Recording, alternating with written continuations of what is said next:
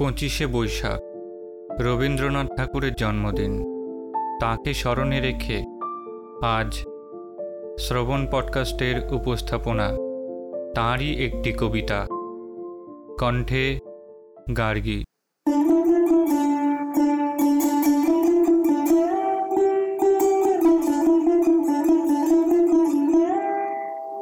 নমস্কার।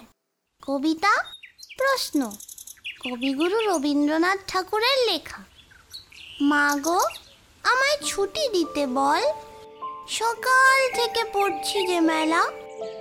এখন আমি তোমার ঘরে বসে করব শুধু পড়া পড়া খেলা। তুমি বলছো, দুপুর এখন সবে।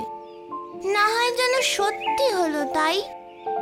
একদিনও কি দুপুরবেলা হলে বিকেল হলো মনে করতে নাই? আমি তো বেশ ভাবতে পারি, মনে।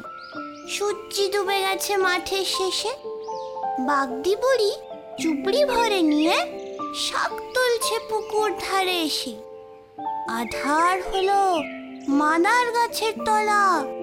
কালি হয়ে এলো দীঘির জল। হাটের থেকে সবাই এলো ফিরে। মাঠের থেকে এলো চাষির দল। মনে কর না উঠল সাজের তারা। মনে কর না, সন্ধে হলো যেন। রাতের বেলা দুপুর যদি হয় দুপুরবেলা রাত হবে না কেন? নমস্কার। শ্রবণ পডকাস্ট, শুনতে থাকুন, সঙ্গে রাখুন।